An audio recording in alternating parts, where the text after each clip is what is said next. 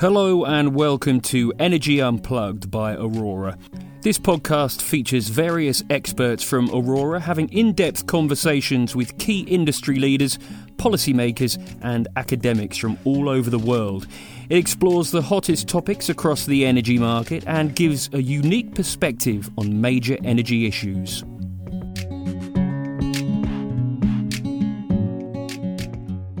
Welcome to Energy Unplugged. I'm Hugo Batten, Managing Director of Aurora across APAC. We're delighted to be joined today by Naoaki Nick Eguchi. He is a partner at Baker McKenzie and co-head of the firm's renewable and clean energy group in Tokyo.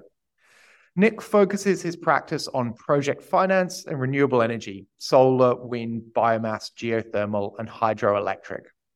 He's worked on a lot of the major transactions that have occurred in Japan, as well as authoring academic articles, most recently as a co author of the Offshore Wind Finance Guidebook. Nick, welcome to Energy Unplugged today. Uh, thank you, Hugo. Um, thank you very much for inviting me. We're also joined today by Hayato Ono, Aurora's head of advisory in Japan. Hayato, thanks for being here too. Thanks for having me.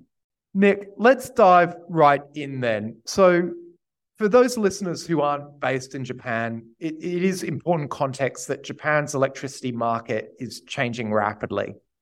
Um, we're going to step through some of these changes, and, and I, I know that's kind of a big question to describe what's going on. So we might break it down into a few categories. If we could start with market design and policy, again, a huge amount happening here most notably the change from free feed-in tariffs to premiums, low carbon 20-year auctions or, or, subsidies, and the introduction uh, of carbon pricing potentially over time. Can you just give our audience a high-level sense of, of those big major changes that are sweeping Japan's electricity system? Yeah, thank you very much. It's it's a good uh, intro. Uh, I think um, we are in the middle of a big change. Um, the, um, go back to uh, 2012, we started uh, feeding, prem, feed-in tariff. Uh, the solar power uh, tariff was uh, 40 yen. It, it was very high tariff, uh, which attracted Japanese and overseas investors. And uh, we have more than 10, 10 years um, past. And uh, we have uh, more than 70, 70 gigawatt solar in operation in, in Japan. It's mm. amazing volume in the last 10, 10 years. Uh, but be, because of the uh, the high tariff driver uh, to solicit investment from Japanese Japanese investors and overseas investors uh, and overseas investors and Japanese investors, especially for early uh, investors, made a huge profit. So mm. I saw a very happy uh, investors' faces um, during the, um, the the sales of the uh, secondary uh, sales transactions. Mm. But but we are in the middle of the uh, carbon zero um, target by 2050 and the Japanese government, the, the 2030 target is a double of the solar power and five times more of the of, uh, wind power. Wind power currently is only about uh, six gigawatt, but uh, we need to make it five times more by 2030. That is a government very high target to meet uh, the uh, carbon neutral by 2050. So we are, we are middle of the uh, transforming to a carbon neutral society. Yeah, absolutely. And, and I, you know, you, you, touched on that generation mix there. I think the rise of renewables are probably the biggest part of that story.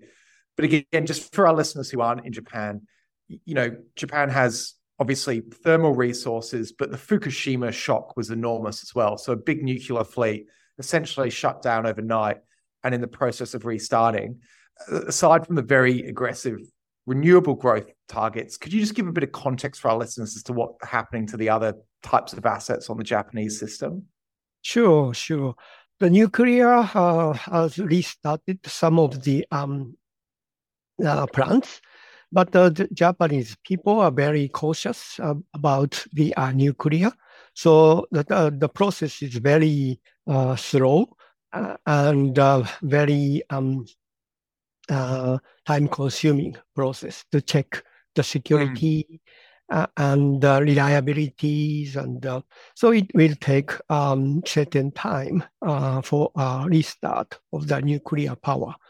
Mm. and of course, um, other resources, um, the biomass and small hydro and um, geothermals, uh, mm. also uh, very important uh, the generation type. Uh, especially for uh, geothermals. Uh, we have a huge resources of geothermals in Japan, but um, because of the, the, the national park restriction, it's not easy to develop the geothermals mm. in a hmm. large scale. So uh, government is uh, gradually uh, deregulating the, the restriction but the speed is uh, uh, unfortunately uh, very slow. Yeah. Yeah. And you mentioned about the uh, the 20 year uh, long term decarbonization, uh, the support, which will start next year, probably in January, and the registration will start this autumn. At the moment, government is checking the public comment uh, collected uh, uh, this um, uh, August, uh, and probably uh, in September we will have a result of the public comment on the draft of the auction system. So we will have a clear picture in September and the registration will start in September or October, and actual auction submission will be in, in early 2024. Uh, the uh, renewable power uh, and the transition uh, coal-fire uh, power uh, and also batteries are eligible for the long-term decarbonization um, facilities. Yeah, and, and we'll certainly touch on batteries uh, in a little bit. I'm, I'm, i know Hayato's got a qu- couple of questions there. I mean, you talked there about both domestic Japanese players and overseas players taking advantage of some fairly generous feed-in uh, tariffs. The, the Japanese kind of vertically integrated utilities are still playing an enormous role in the market, obviously, but have been buffeted, I think it's safe to say, by some of the changes to the market, introducing increased competition, and also some of the wholesale market volatility we've seen. Could you just describe like how the players are changing in the market? I presume, like us, you're working with as many Western renewable developers as you are big domestic Japanese utilities and, and developers. Yes, uh, Jap- Japanese uh, big utilities, uh, uh, electricity and gas power mm. are also jumping in the renewable market. And they are uh, developing uh, their own uh, renewable generation resources. and because we started at the 40 yen feed-in tariff, the burden for uh, each users of electricity is getting higher. I mm. pay myself $10 per month to support the feed-in tariff system. Yeah. Uh, and uh, the charge is getting higher and higher. So that's why uh, Japanese government are shifting from uh, feed-in tariff to a feed-in premium uh, system to implement the market-driven uh, the support uh, mechanism. And the feed-in premium uh, situation, uh, the the generation company sell the power to the market, uh, which is um, fluctuating uh, 30 minutes by 30 minutes, but the premium support uh, is provided to mm. have a um, the stable or cash flow. But it is a market driven, so if um, the market price is uh, uh, low, uh, then the, the generation company may store the power in a battery and sell mm. it, it at a higher price period. So that is the the government um, the initiation to to change from uh, feed-in tariff to feed-in premium uh, mm. uh, system it's ongoing at the moment. And some of the, the feed-in tariff players uh, apply to the change to the feed-in premium uh, situation. So we are helping uh, their change.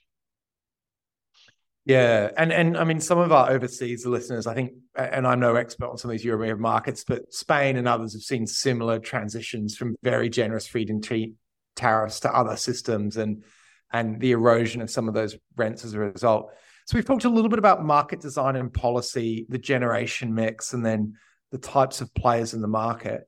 I think the other thing that's probably worth flagging up front to people who aren't experts in the Japanese market is just some of the big long-term bets from the Japanese government, both to ensure security of supply and to decarbonize.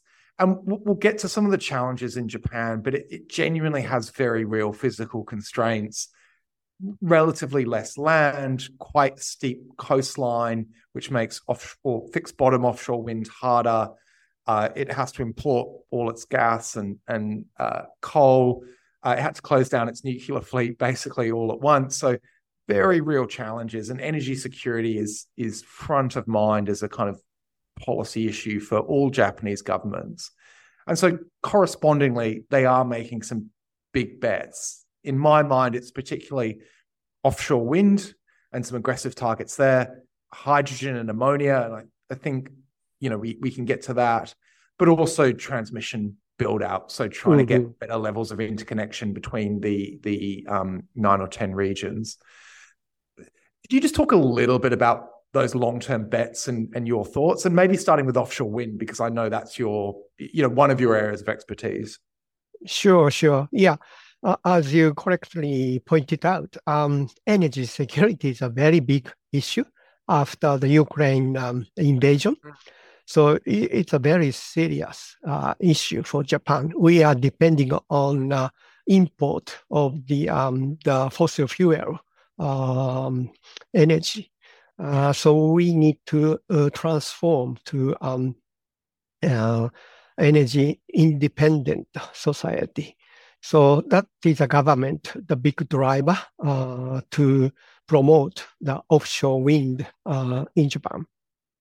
And we have a round one auction uh, closed, and uh, Mitsubishi Corporation uh, uh, obtained all three the zones, which was about 1.7 gigawatt. And uh, round two auction was closed uh, this July, and mm. uh, we will have uh, the result uh, in December, or, or uh, if the port, the overlap happens, then um, March, maybe the result will come up. So clients are waiting for um, outcome of the uh, round two uh, auction. But the government uh, target is an annual auction uh, for offshore wind. So round three uh, auction uh, will start this um, autumn. So it's an annual event for um, every every year. And the government target for offshore wind is 10 gigawatt by 2030 and 30 uh, to 45 uh, gigawatt by uh, 2040. So it, it's a huge uh, target for a Japanese um, government to meet the energy independence uh, mm. um, in, in the long run. And and the team's deeper than I'm on this, but my understanding is at least a decent portion of that will have to be floating as well because they just aren't necessarily sufficient sites with the right transmission configurations to make that all fixed bottom. And, and those are very aggressive targets as well. Sure, sure. Yes, uh, you're right. Uh, Japanese Japanese sea is different from uh, North Sea in Europe, mm. and uh, we have a steep um, decline of the coastal the seabed. So um, the floating offshore uh, is very important. And the government is currently discussing about the EEZ, um, the new legislation. At the moment, cu- current uh, offshore wind auction within uh, uh, Japanese territory, uh, which is 12 uh, nautical miles, uh, which is 22 kilometers from the coastline. but if we have a EEZ um, exclusive economic zone territory, then we can have a the huge amount of uh, the uh, floating ocean wind uh, um, zones um, outside of the territorial uh, area. So uh, hopefully uh, the next diet in January, they may discuss the new legislation of EEZ, um, the leasing arrangement. Terrific. And then the, the other one, and you know, feel free to um, say if it if it's not front of mind for your thinking at the moment, but OCCTO has put out um, reasonably aggressive plans to augment transmission. Um, yeah, yeah. Japanese market. Right. You know, Japan has, a, I think, a lot of the same issues as all markets in that it's challenging to build transmission for supply chain, social license, and other issues. I mean, I suppose you optimistic that OCCTO's those plans will be delivered on on time, or do you see challenges there? Yes, uh, thank you. It's a very important point uh, because we have a lot of solar uh, in operation. So mm. curtailment uh, has started in, in Kyushu area, and it's already spread to the other areas except for a typical area, Tokyo area. Mm. So oh, the grid um, improvement is very important, and the government uh, now um, uh, plan to have a uh, direct current, uh, high voltage uh, direct current from Hokkaido to Tokyo mm. by 2030. This is uh, the prime minister's um, direction to achieve uh, this um, implementation. Of course, uh, it, it's, um, it takes time, but um, uh, it's already, we have uh, cost analysis and uh, fundamental planning will start soon to meet the prime minister's direction.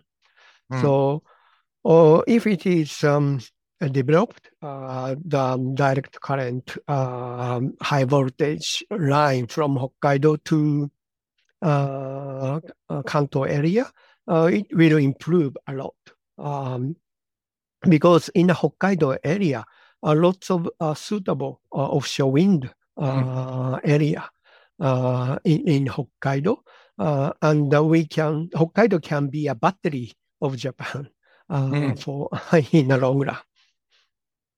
Yeah, interesting. I mean, like a lot of markets, and again, for our listeners who maybe aren't so familiar with Japanese geography, Kyushu is the further system south, and Hokkaido is the further system north, and the, the kind of relative ends of the archipelago, and are the areas that are both seeing and likely to see moving forward uh, curtailment from excess renewables if the grid's not reinforced. So you know, very similar to markets like Australia, where it's the the ends of Australia that saw negative pricing or curtailment earliest. Mm-hmm. And you know, hopefully that helps make the economic case for additional transmission. And and as I said, the plan apparently under the OCCTO guidelines is to have additional reinforced lines by by 2028. But again, as we said, I'm sure Japan's seeing the same challenges in transmission build-out as a lot of other markets. Yeah. So especially undersea cable, uh, technical-wise, it's possible, but uh, we have a lot of uh, discussion. We need to have a discussion with the stakeholder, like um, hmm. the fishermen. So it takes time, but it's a prime minister's pledge, so we hope it will happen as planned. Uh, and in uh, the meantime, I think a battery can help uh, the stability of the grid situation. Um, at the moment, the massive battery projects are coming into Japanese market. And in the Hokkaido area, about 2.5 gigawatt application has already made, and the Kyushu area also, at 2.4 GW Uh, application is made. Uh, and we are actually helping uh, clients, for example, 50 MW battery in Hokkaido area.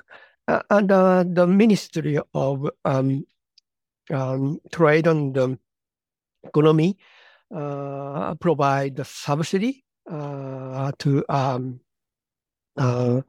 Ministry of Economy and Trade uh, provide a subsidy uh, to battery players uh, up to um, 20, um,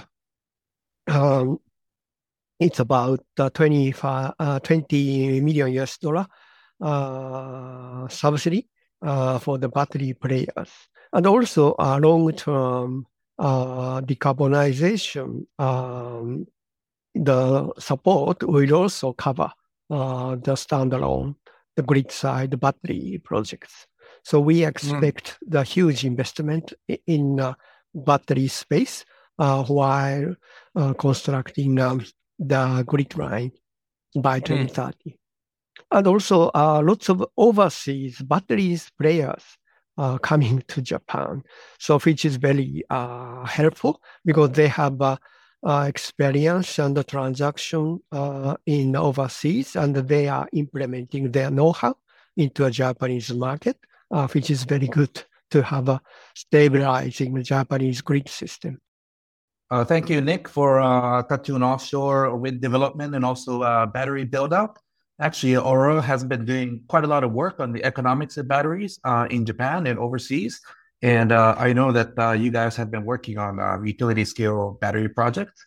We're actually relatively bullish on battery build-out in Japan. So, for 2035, our forecast is roughly around 13 gigawatt capacity. This will be driven by what you touched on, the METI subsidies through the long-term decarbonization auctions. Also, um, capacity to market payments, opportunities in wholesale, and also the upcoming balancing markets. So, um, may I ask, um, do you also feel similarly bullish on uh, batteries in Japan? Uh, sure, sure. Um, I think um, um, battery is very important, and uh, luckily, the battery price is coming down. Hmm. And it's becoming economical to have a battery in place. And the Japanese government are deregulating the battery regulation. Uh, and uh, now the 10 megawatt or more battery is uh, regarded as a power station. And it's in um, the have a, situation the place in the legal system. And some of the um, regulation of the fire regulation, and so that the battery can be uh, installed uh, easily. So, and also, um, the solar power plus battery or the wind power plus battery also are coming in the market. So, uh, in a feed-in premium uh, situation, uh, it makes sense to have a battery aside from aside to the solar power or wind power station. to maximize its price of the market price. So um, actually, we touched on batteries as well as offshore wind, but in general, for renewable deployment in Japan, what would you say are the biggest roadblocks, right? So a couple of the, uh, I think we also touched on the you know, grid upgrades or lack thereof, uh, government support, uh, supply chain issues. Um, Japan does have land constraints. And also recently, we've seen a lot of local opposition. For example, in Tohoku, there's been a new tax proposal against um, you know onshore wind. So um, what would you say are roadblocks in Japan for renewables? Yeah, uh, the the most important thing is the local uh, acceptance. Um, unfortunately, um, some uh, miscommunication happened, and the local people opposed to um, mm. the solar power and wind power development.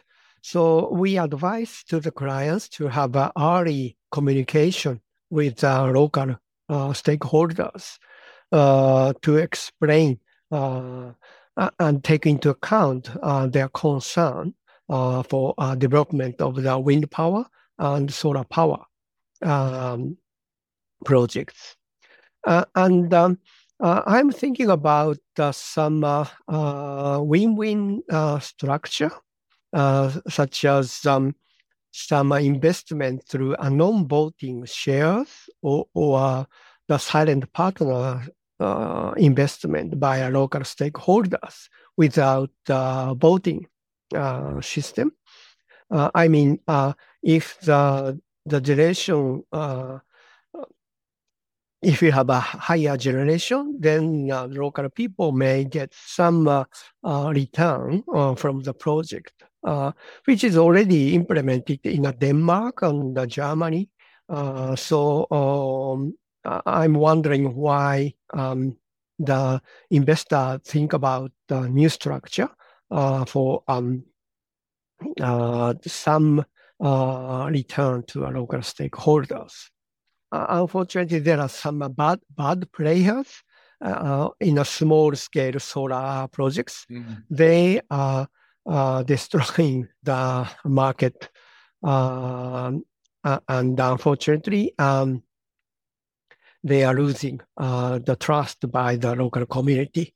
So I I think METI are now um, uh, monitoring uh, on the bad players and canceling their the ID. So that is also important to have the um, certain certain monitoring by the authority to mm. have Uh, the better uh, performance uh, by by the the developers. Yes, I mean, Japan has seen quite a lot of roadblocks and challenges, but you know so far, I've been impressed by how much renewable has been deployed in Japan. And I'm quite bullish you know, in going forward in terms of not just renewables, but also batteries. I do want to touch on hydrogen ammonia as well. So the Japanese government does have um, quite a comprehensive strategy on hydrogen and ammonia. Um, so I just wanted to ask you, like, how do you how do you um, how do you feel about the government strategy in place today? Uh, I believe they have a great focus on green hydrogen ammonia being uh, imported from around the world. So um, just would like to uh, you know get your thoughts on that. Sure, sure. The Japanese energy mix Uh, is 1% uh, by 2030, uh, hydrogen and ammonia, which is, I think, it's a bit low target. I hope it will be much more. But the energy mix will be revised next year. So Um, we will see uh, the new uh, energy mix uh, target taking into account the current situation after the Ukraine situation. So I hope the much higher target of the um, um, hydrogen and ammonia in the next energy mix plan. Uh, uh, and uh, it's true. Uh, it's uh, the price is higher in a green high ammonia and green hydrogen and ammonia in Japan. So the current uh, plan is to have the green hydrogen or green ammonia in Australia or other mm. places mm. and import those into Japan. But, but I think in the long run, if we have the Hokkaido North uh, uh, Island uh, floating offshore projects, then we can produce green hydrogen and green ammonia within Japan. So that will be the long-term the goal, I think. Nick, that, that's what I was about to say because I, I, think the hydrogen story in Japan is going to be at least part driven by economics, obviously, and, and cost reductions. But my understanding at the top levels of Japanese policy making is that the, the, the, focus will be on diversity, some domestic production, whether that's in Hokkaido or other parts of the country, and then a diversified set of international suppliers to avoid the dynamic that's played out in gas markets where the Japan economy is you know dependent on relatively few suppliers and buffeted by kind of pretty extreme cost volatility. Is that a fair summation, do you think, of the overarching kind of geopolitics and policy of this? Yes, yeah, the diversifying the resources is very important to have uh, security. And so, of course, uh, in initial stage, I, I think that cost-wise, uh, the importing from uh, green hydrogen and ammonia from overseas, uh, from uh, friendly countries, is um, ideal uh, scenario. Uh, and I think Japanese government are, are, are helping, subsidizing that initiatives. And actually, some the shipping from Australia to Japan about, on the green hydrogen is um, uh, tested. Uh, and uh, the, the next phase is scaling up um, the, the size of the, um, the the hydrogen. Uh, and uh, it, it's a chicken and egg issue, but uh, mm. of course we, we need to increase the, the use of the hydrogen in a, in a Japanese market, and especially in the steel uh, or cement or, or that heavy uh, fossil fuel users uh, need to transform from the fossil fuel to um, hydrogen and that is also uh, um, the the uh, Green Innovation Fund uh, support mm. for the Japanese government. So uh, yeah, hydrogen ammonia space. Uh, it seems there are a lot of exciting things happening uh, here, and also the new strategic energy plan, hopefully coming out next year. I think that will be quite interesting from a not just hydrogen ammonia perspective, but also renewables in general. Uh, just one more thing from my side. Um, just in Japan, um, what would you say are business models you see as being particularly successful? And also on the flip side, uh, recently we have seen a number of bankruptcies, consolidation of smaller new retailers. So, um, do you think um, that business model of deregulating the uh, power market in Japan for uh, end users has that been maybe perhaps uh, uh, net negative for uh, consumers? Yeah, still uh, in the middle of the um, the change, and um, unfortunately, uh, because of the uh, the LNG volatile uh, price uh, situation, we had the the F Power uh, bankruptcy. Um, it, it, was a surprise and unfortunate event. So stabilizing the power market is very important. Uh, and uh, the volume of the transaction must be increased. Uh, um, and um, the, the, the power market expansion and the st- stabilization is a very important agenda for Japan. Yeah, I mean, as you say, it, it's always hard to judge the success or otherwise of these big privatization, deregulation exercises because it's very hard to identify the counterfactual, but also there's so many things happening simultaneously that that you know where does where does the blame lie? Um, but it certainly seems like it's been a tough couple of years for the big Japanese utilities. At the same time, you know they they have big retail books and they're relatively well placed moving forward, arguably to, to build out big green portfolios. So I think the dynamics in Japan will be particularly interesting. Yeah, um, it's a try and error exercise. Yeah, and, uh, it's important to try uh, and uh, fix it if it is um, uh, uh, it doesn't work. Uh, so it's a very interesting. Um, Japan is used to be a very conservative uh, country. Mm. Uh, but now uh, it's changing and trying, testing new stuff. and overseas players help us a lot about implementing overseas know-how into the mm. Japanese power market. we see a lot of um, uh, market players uh, coming into Japan to have uh, the battery operation or market mm-hmm buy and sell uh, know-how. It's very interesting uh, period. Yeah, absolutely. I mean, all, all, the big, sophisticated European renewable developers seem to be entering Japan, the Orsteds, the Iberdrolas, uh, etc. But also the smaller battery developers, the Acacias, the Amps, and, and a couple of others like that. So it is a, a really interesting and, and increasingly diverse set of players on, on the generation side. Nick, you've been extremely generous with your time. So perhaps one last question from the Aurora side.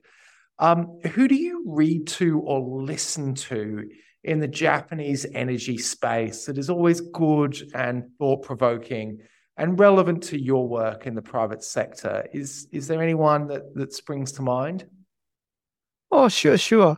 Um, there, there are several uh, industry organizations uh, in a renewable space, like Japan Wind Power Associations uh, and uh, Renewable Energy Association for Sustainable Power Supply, which mm. is very long name. So we call it uh, REASP, um, uh, those uh, industry association is a source of um, the information.